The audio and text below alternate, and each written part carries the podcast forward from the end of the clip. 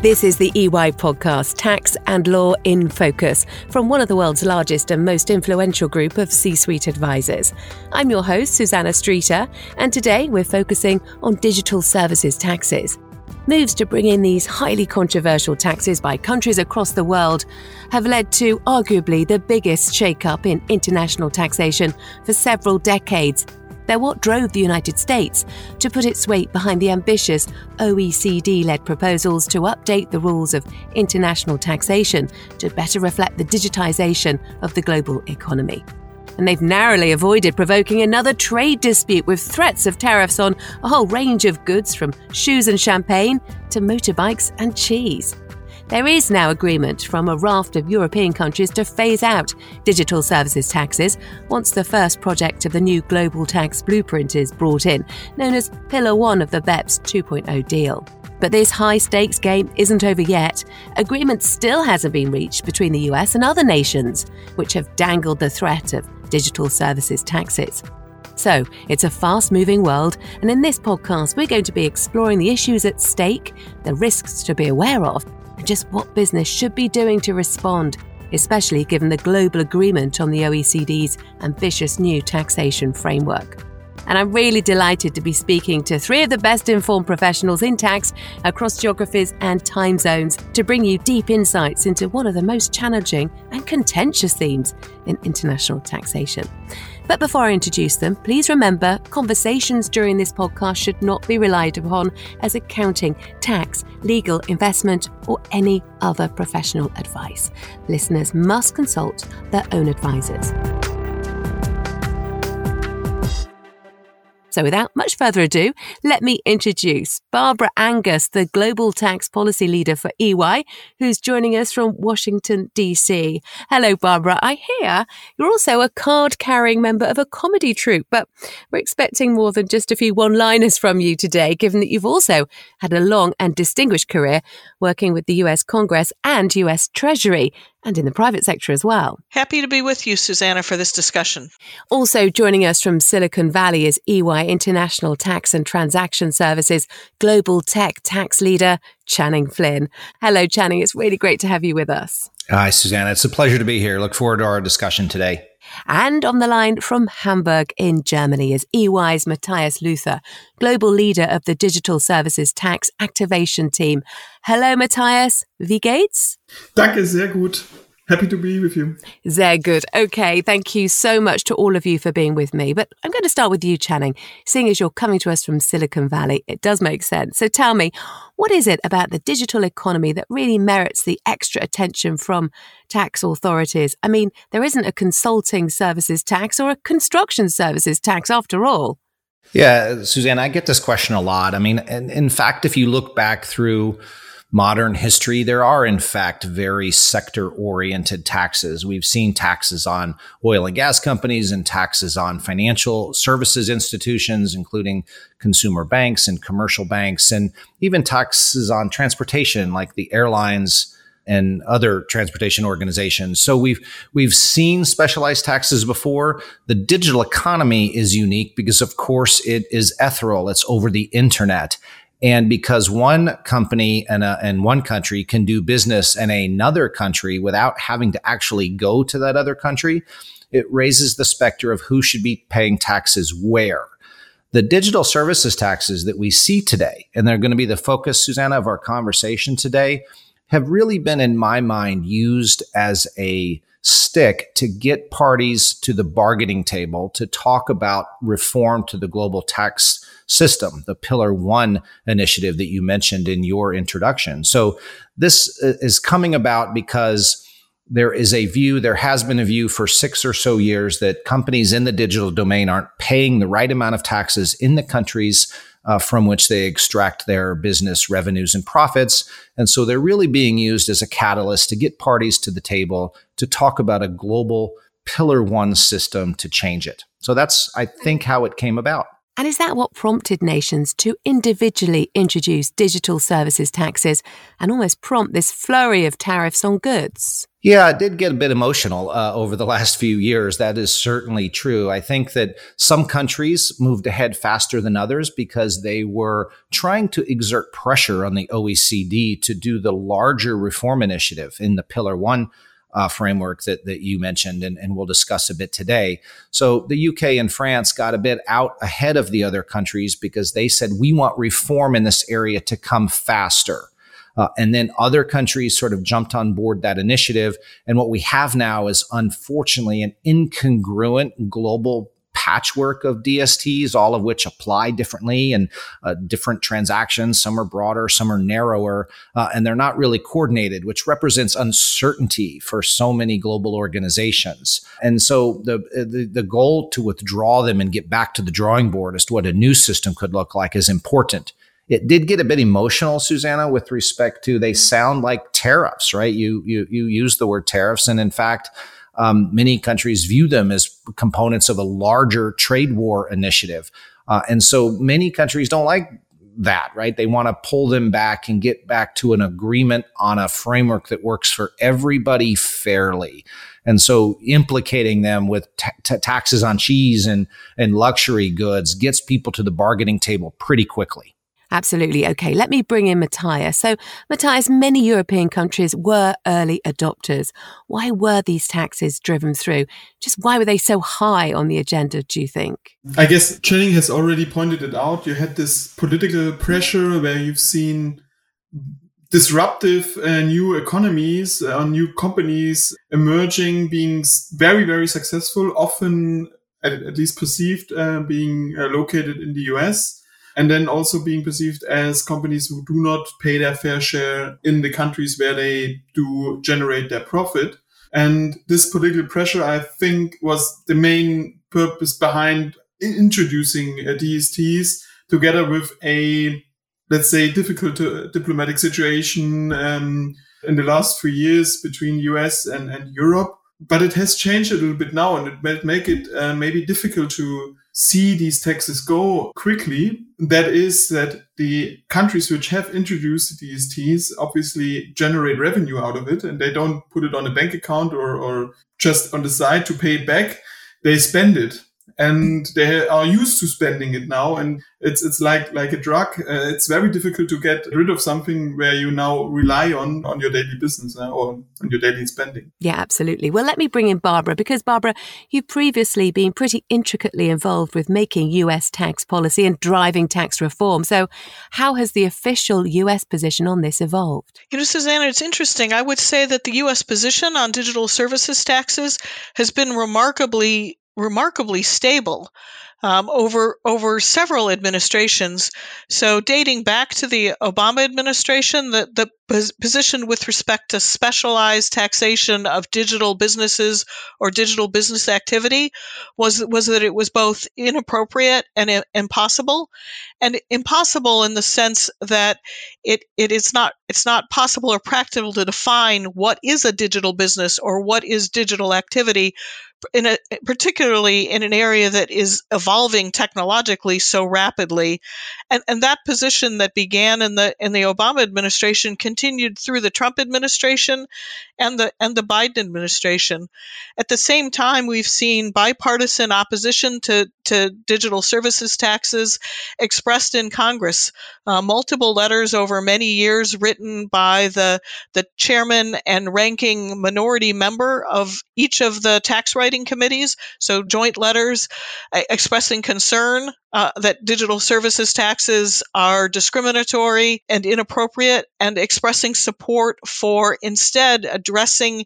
any issues related to the taxation of the digital economy through through coordinated multilateral efforts such as the OECD project. Now, I wouldn't I wouldn't necessarily um, interpret that as being support for all aspects of of the work that that the OECD is doing, but expressing the importance of a coordinated approach that could be done through that kind of multilateral effort. Do you think there was a bit of a feeling in the United States that the countries imposing and advocating for various DSTs are unfairly targeting the success of US tech giants? I think that that was a that, that is a very strongly held held view, and and looking at the at the design of some of the digital services taxes and the thresholds for for being subject to them, really show that that, that they are they do disproportionately affect companies of the size of U.S. companies, and in some countries that targeting of U.S. companies was was was absolutely explicit, and I think that also was the basis for the trade effort that began in the U.S. The USTR using its authority under under Section 301 to, to bring a trade action um, and concluding that the taxes were discriminatory, which led to the to the development of the of the tariffs in, in response. And that also is something that, that has been been remarkably stable and began in the Trump administration and continued in the Biden administration.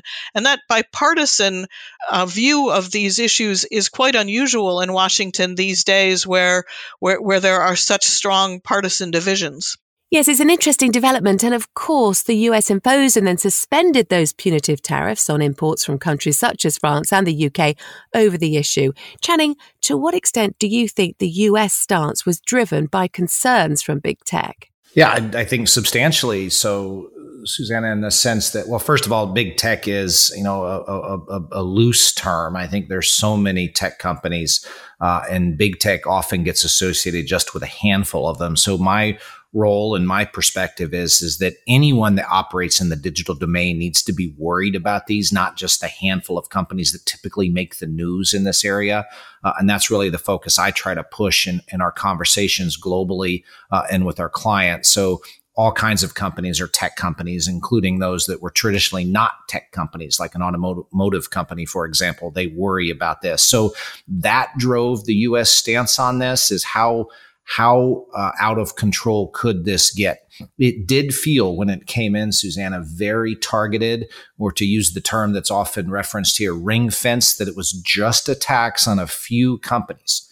It was designed that way by its revenue thresholds, meaning how big did you have to be before you were subjected to it, uh, to, to, these taxes. And on, they were on very specific types of transactions. So, for example, on online platforms or transactions in consumer data or certainly online advertising income. So that felt very focused and very specialized, which raised the ire of these taxes as a discriminatory, meaning they, they weren't equally applied. Obviously, big tech is, I think the media defines that, or all tech gets worried about that because it has a little bit of a Trojan horse feel once you put taxes like this into play, and this is to Matthias's point, jurisdictions get addicted to the revenue that they raise. And it's very hard to convince lawmakers to turn off that source of revenue.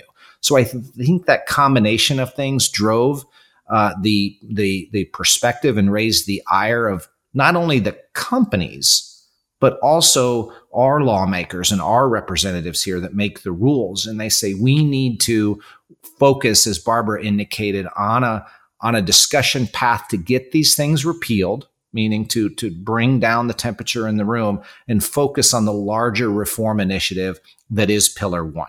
So, do you think, Barbara, that it was the threat of these tariffs that really led to more support of these OECD proposals? I think in thinking about tariffs, I'd come back to, to Channing's point that the DST is in some ways a form of tariff. And really, when you look back at the at the origins of the concept of a digital services tax, it, it was a it was a concept developed in, by the European Commission and intended as a temporary measure. Uh, that the ultimate solution to addressing the taxation of the digital economy was to develop a coordinated approach to new income tax rules that would have a different way of dividing income taxing rights among jurisdictions to reflect the, the, digitalization of the economy. And the DST was only intended as a temporary measure in the period while those rules were, were being developed. And I think just just like uh, many view tariffs is creating a barrier to global trade and investment that is so important to the global economy. Digital services taxes, these unilateral taxes that can result in double taxation, pr- provide a, a, similar barrier, and, and I think having the combination of both both the digital services taxes and the the the more traditional tariffs, I, I think it really reinforced the importance of countries getting together to focus on trying to work through the income tax system to come up with a solution. So, what's your take on this, Matthias? Do you think it was seen as a temporary measure?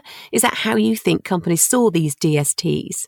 The governments uh, in, in, Europe saw it um, as a temporary measure, especially to generate um, pressure on, and I must say it, on the US to comply to to to um, support international agreement during the BEPS 2.0 project. Um, what I found interesting is that um, tariffs is a traditional measure to ensure free trade of goods, um, and it's now used to fight a tax on a service which shows how much the world, the tax world is changing at the moment. It's quite astonishing. It certainly has been astonishing. Let's now focus as well on this involvement of the OECD.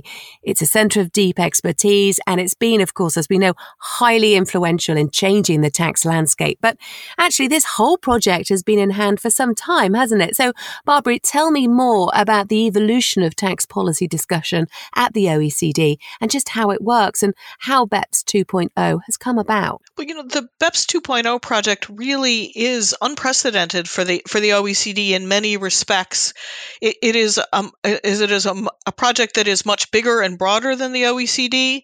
It involves much f- more fundamental changes to the to, to the global tax system that than the, than the OECD has tackled in the in the past, um, and and therefore it has it has more significant political dimensions. The, the the project is being done by the OECD in partnership with the G20, and the OECD has partnered with the G20 really since the G20's creation about about 12 years ago, and and the and between the members of the OECD and the G20, when you include the European Union countries, because the European Union has a seat in the G20, number about 50 countries, but this BEPS 2.0 project is being done through the OECD G20 inclusive framework that is now up to 141 countries. So a truly global project involving countries with very, very diverse economies and very different perspectives on taxation. And, and the project built on a on an earlier project done by the OECD and the G20 on base erosion and, and profit shifting, which is where this got the BEPS 2.0 name. Uh, but but this this goes to much more fundamental changes, and, and so Pillar One, which seeks to change how taxing rights over global business income are allocated between and among countries, really involves the ultimate political question. So it doesn't get more fundamental than that. But Pillar One came out out of the, the prior project that had an element focused on the digital economy, where at the time in the first project, they weren't able to reach agreement on the kinds of fundamental changes that they're tackling now and tackling them with more countries at the table, which both makes the project more complicated, but also I think for something like Pillar One is important to have to have it be truly global be- because the idea of changing how taxing rights are divided requires, you know, unprecedented coordination and cooperation among countries uh, so so that everyone agrees on those those same new divisions. The second element of this project uh, pillar two, the, the, the proposals for new global minimum tax rules was initially introduced as being about addressing remaining opportunities for base erosion and profit shifting, but pretty quickly it became clear that it was really about addressing countries wanting to address low rate tax competition among countries. That also then goes to pretty fundamental political questions and the core sovereignty of countries over tax. So, a very unusual and ambitious project for the OECD. Certainly, it's so ambitious. And Channing, do you think the adoption of BEPS 2.0 really does signal the end of unilateral DSTs in various economies?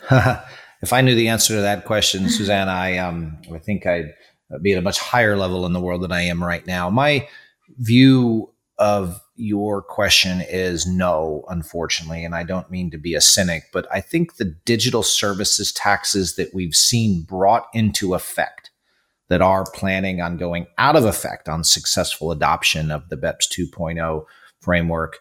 I do think, Susanna, those will go away. Again, they are revenue threshold, meaning they apply to certain companies of certain size and they apply to specific, fairly esoteric types of transactions.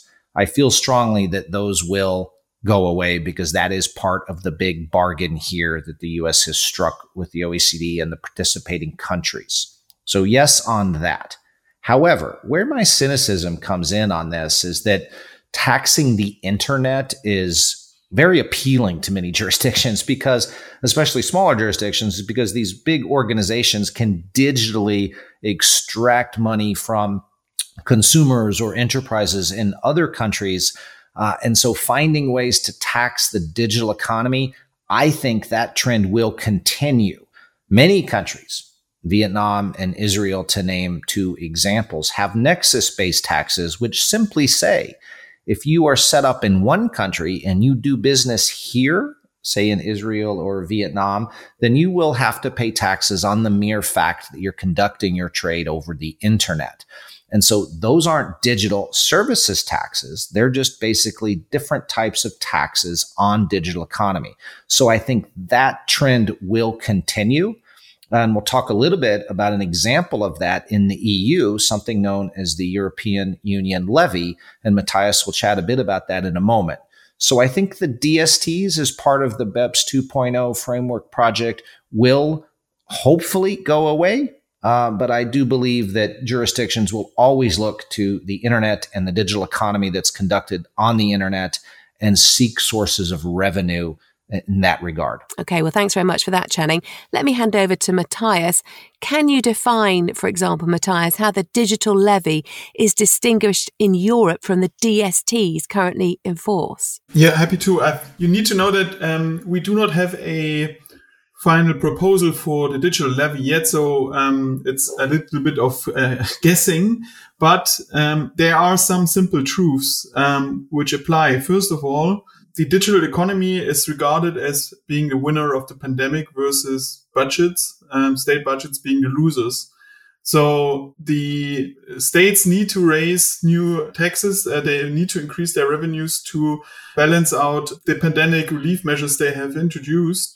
Um, and obviously they turn to the one economy which they think still has money, um, where they can get more tax revenue from. These digital companies which are yeah, targeted um, and which uh, are targeted to be to be taxed are mostly foreign companies, meaning you can uh, increase your revenue without creating new taxes for your own taxpayers, for your own voters.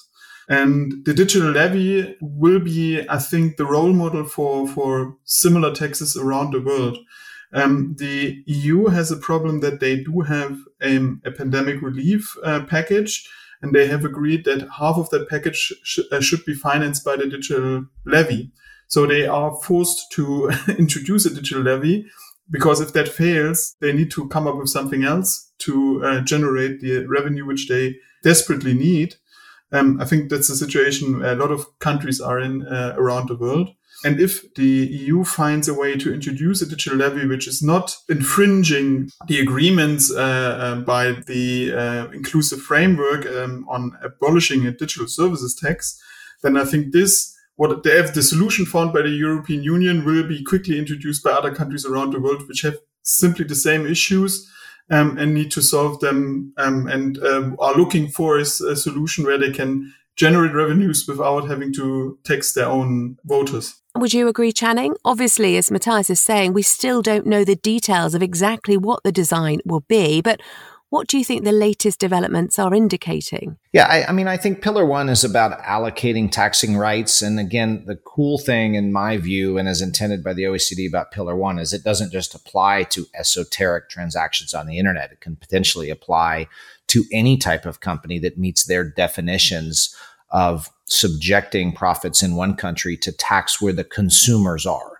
So it is intended as the big policy agreed upon consensus replacement When I remember I said earlier, Susanna, that the DSTs in my mind were put in place as sort of the stick of the carrots and sticks analogy to get the parties to the table to agree to something like Pillar One. Pillar One is what we have. That's what they've said they want to move forward with. And I think people understand it and are willing to discuss about how to do it.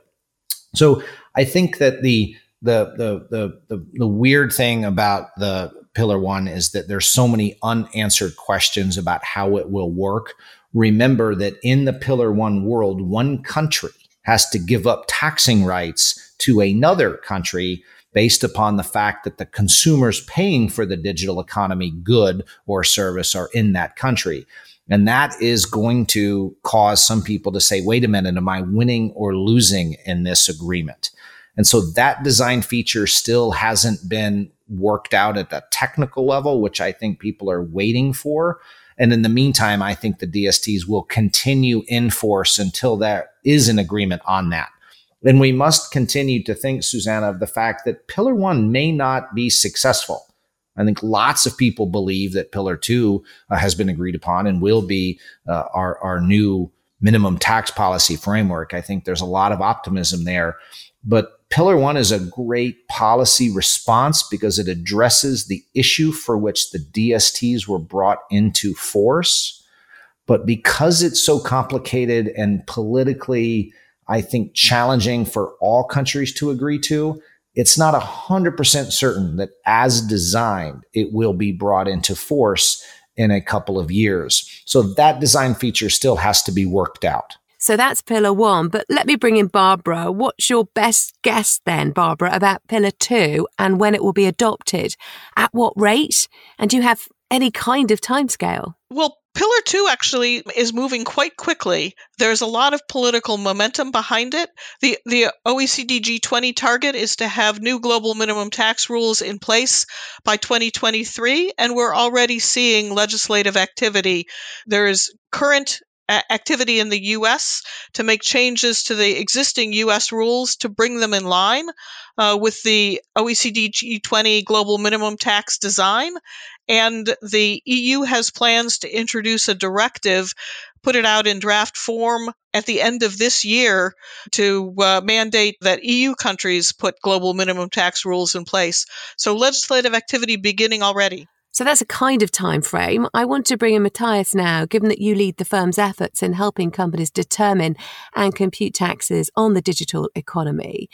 What do you think the real key issues are that companies are struggling with right now in complying with DSTs? Yeah, the main issue is that it is only a temporary tax. So, how much do you invest to actually uh, comply with it? It's a, a, huge burden on companies for something which is just uh, temporary and it contributes to a lot of insecurities these companies have with regard to um, a radically changing tax uh, framework around the globe. Um, especially considering then a lot of more traditional companies, and I'm talking actually a lot to traditional companies about digital services taxes, um, are changing and have to change their business models and move towards more digitalized business models. Um, so they are entering an area of taxes where they have no experiences uh, being more terrestrial companies so far. Yes, I mean, there are risks, aren't there? Huge risks. Channing, what do you perceive is the biggest risk for businesses right now? Yeah, I think the evolution of it and how the pillar one consensus will evolve relative to the repeal of the DST. Susanna, sort of the query that you set out earlier in our podcast today. So a risk is that you get pillar one and DSTs stay in effect because jurisdictions don't agree that the objectives were fulfilled. I think that's a large risk. I think another risk, remember the DSTs and similar taxes on the digital economy, Susanna, are imposed on revenue, which is a different type of tax than one imposed on your profit. And so I think a business risk that organizations that operate in the digital economy foresee and worry about is are we paying taxes all over the world on our revenue? And how is that going to impact our cash flow? How is that going to impact our ability to invest and grow markets and make acquisitions in new technologies? So you know, nobody likes paying taxes, but we're all resigned that we have to pay fair taxes. And I think the summary is that people understand they have to pay taxes when they make money and certainly make money over the internet. The internet is nothing more than a medium on which companies conduct business. But feeling that you're being taxed unfairly or taxed unjustly is a business risk they worry about. And so, how do you structure your online business, your digital business in such a way that you feel you're contributing to the global tax take effectively, but you're not being targeted and you're not paying more than your competitor based upon where you're situated in the world? So, I think those are the risks that people worry about. So let's look into the crystal ball now. And I want to ask each of you, before you go, how you believe the future is going to play out. So, Barbara, tell me, how do you think the taxation of the digital economy will evolve after all of this? I would expect it to continue to evolve. I, I think they they are looking at at significant ch- changes to to deal with it the digital economy right now, but they may need to make more fundamental changes. And they've got to deal with the fact that the technology is changing every day. Uh, and so, how can they develop rules that will be right for the current technology and also work for the for the technology that's invented tomorrow? Absolutely. And Matthias, uh, what in your mind are the likely scenarios that might play out? And what kind of timeline? My my hope is actually that we will see more harmonization in how digital economy is taxed around the globe, so to make it easier for companies to comply. However, I'm afraid I think we will see a more complex tax framework and in which companies are struggling and yeah need to to to become experts uh, in, a, in a whole different way than they are operating at the moment and the tax departments are operating at the moment. Okay, thank you very much. And finally, Channing, a big question for you. What do you think the next big reform of global tax will look like? Wow, give give me the hard question at the end. I, would like to say I think Barbara and Matthias's points about what's coming next and what they worry about are spot on. I think what's coming next is obviously we're going to see consensus around the concept of a global minimum tax. That's already happening. We're going to get some details later this year. Um, and so that is moving forward. The reallocation of taxing rights, for which the DST has been the stick to motivate people to the negotiating table, I think that's not going to advance as smoothly as many hope for. And, and, and I think that it will lead to additional discussions about how to effectively tax the internet, which is, Susannah, what this all is really about this isn't going to be resolved in 2021. And it certainly, in my view, is not going to be resolved finally in 2022. The internet is going to morph to Barbara's points. New ways of business are going to continue to evolve as processing power and internet capacity expands and we get things like 5 and 6G. Our world is transforming and how the governments around the world seek to tax it will continue to transform. So, Susannah, that's good news for us in the sense that maybe we have to do another podcast on this topic in several mm-hmm. months to a year's time. But that's my my prediction as to where this is all going, meaning it will continue to evolve. Channing, thank you very much. And thanks to all of you for those quick fire answers on such a long term horizon.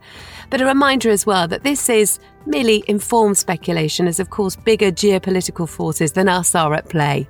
It has been a really remarkable, insightful, and information packed episode on what's perhaps the most topical and high stakes issue in taxation. So I would once again like to thank Barbara, Matthias, and Channing for taking time to break the complicated technicalities down for the audience. Yes, thank you very much, Susannah, for hosting us. I thought it was very informed discussion. I think doing this in a podcast for our audience is fantastic and look forward to doing it again, probably in 2022. Thank you, Susannah, for the chance to be part of this lively debate. Yeah, vielen Dank. Um, it was a lot of fun and I really enjoyed it. For more information, you can visit ey.com. And a quick note from the attorneys the views of third parties set out in this podcast are not necessarily the views of the global EY organisation nor its member firms, and moreover, they should be seen in the context of the time in which they were made. I'm Susannah Streeter, and I hope you'll join me again for the next edition of Tax and Law in Focus, brought to you by EY. EY, building a better working world.